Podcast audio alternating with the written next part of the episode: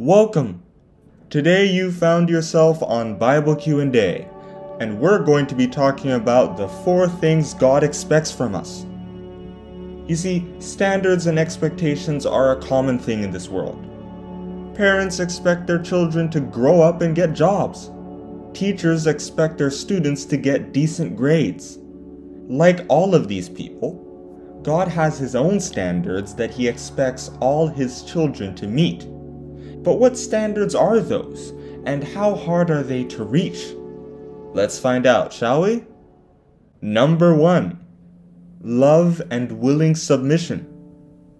One of the most important things God expects from His children is love and willing submission. As it was said in Deuteronomy, and thou shalt love the Lord thy God with all thine heart and with all thy soul and with all thy might. Deuteronomy chapter 6 verse 5. When we seek after God with all our heart, complying with God's instructions is pretty simple because we agree with him. Amos chapter 3 verse 3. We shouldn't be like Amaziah. Even though he did righteous things, he didn't meet God's expectations because he wasn't worshiping with a perfect heart, according to 2 Chronicles chapter 25 verse 1 and 2. Rather, we should be like David, who was a man after God's heart, according to 1 Samuel chapter 13 verse 14 and Acts chapter 13 verse 22. We can be like King Hezekiah, who confessed before God that he was worshiping in truth and with a perfect heart Isaiah chapter 38, verse 3. It wasn't just words.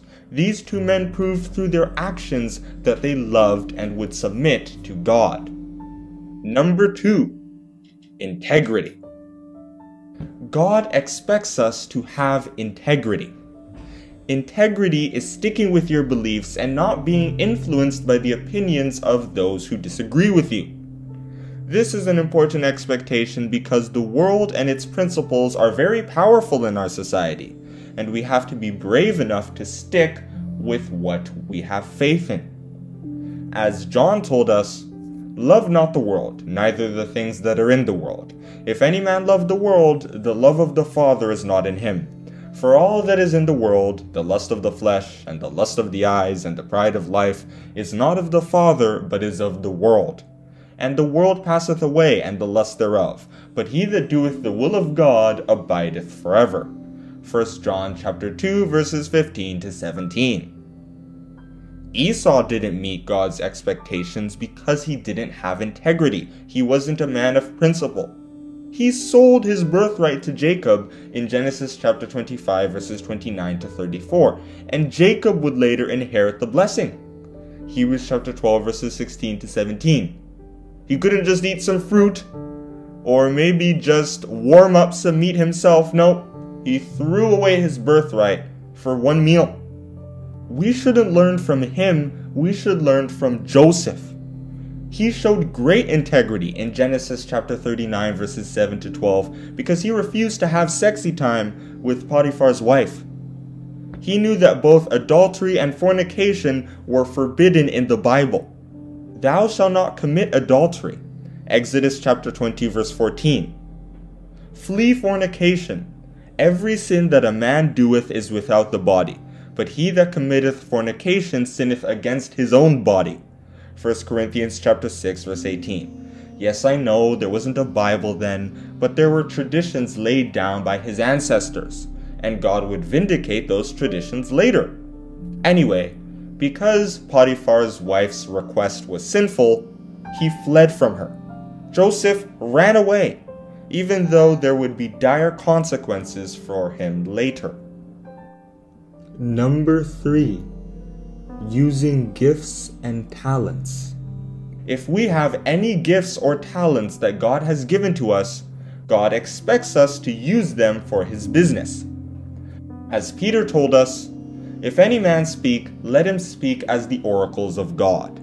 If any man minister, let him do it as of the ability which God giveth, that God in all things may be glorified through Jesus Christ, to whom be praise and dominion forever and ever. Amen. 1 Peter chapter 4 verse 11. A story in the Bible that illustrates this is the story of King Jeroboam. He was given the opportunity for him and his sons to rule Israel because of the stupidity of Solomon. And it shall be, if thou wilt hearken unto all that I command thee, and wilt walk in my ways, and do that is right in my sight, to keep my statutes and my commandments, as David my servant did, that I will be with thee, and build thee a sure house, as I built for David, and will give Israel unto thee. 1 Kings chapter 11 verse 38. However, Jeroboam did not meet God's expectations. Instead, he led the Israelites to sin in 1 Kings chapter 12 verses 26 to 33. He created a whole new religion for them just so he could stay in power. This guy was the world's first politician. He misused the opportunity God gave him just because of greed. Number 4. Righteousness. God expects his children to be righteous. When we do all the things I mentioned previously, we are going to end up pretty righteous anyway. Abraham had to be righteous according to Genesis chapter 17 verse 1, and the Israelites had to be righteous in Exodus chapter 19 verses 4 to 5. Are we better than Abraham and the Israelites? Well, I am, but you guys aren't, so you need to closely follow these standards. Oh, just kidding. The scribes, Sadducees, Pharisees, and all their supporters hadn't met this standard or expectation, which is why Jesus Christ said we must exceed their righteousness.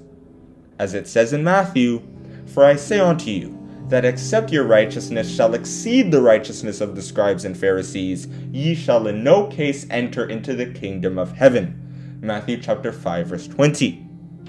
And with that, I've talked about the four things God expects from us. It is very important that we work to meet God's expectations because there are not many people who actually want to serve God in our time, according to Matthew chapter 24 verse 12. Serving God is rather difficult. As it was said in Matthew, enter ye in at the strait gate, for wide is the gate and broad is the way that leadeth to destruction, and many there be which go in thereat. Because strait is the gate and narrow is the way which leadeth unto life, and few there be that find it. Matthew chapter 7 verses 13 to 14. Thus, our sins are going to be more noticeable to God because there are going to be less people who are working to go towards Him. And of course, that means God will be more likely to punish us if we sin. As it was said in Amos, You only have I known of all the families of the earth. Therefore I will punish you for all your iniquities. Amos chapter 3 verse 2. And that is where I'm going to stop with this Bible Q&A. Thank you for listening. Oh, one more thing.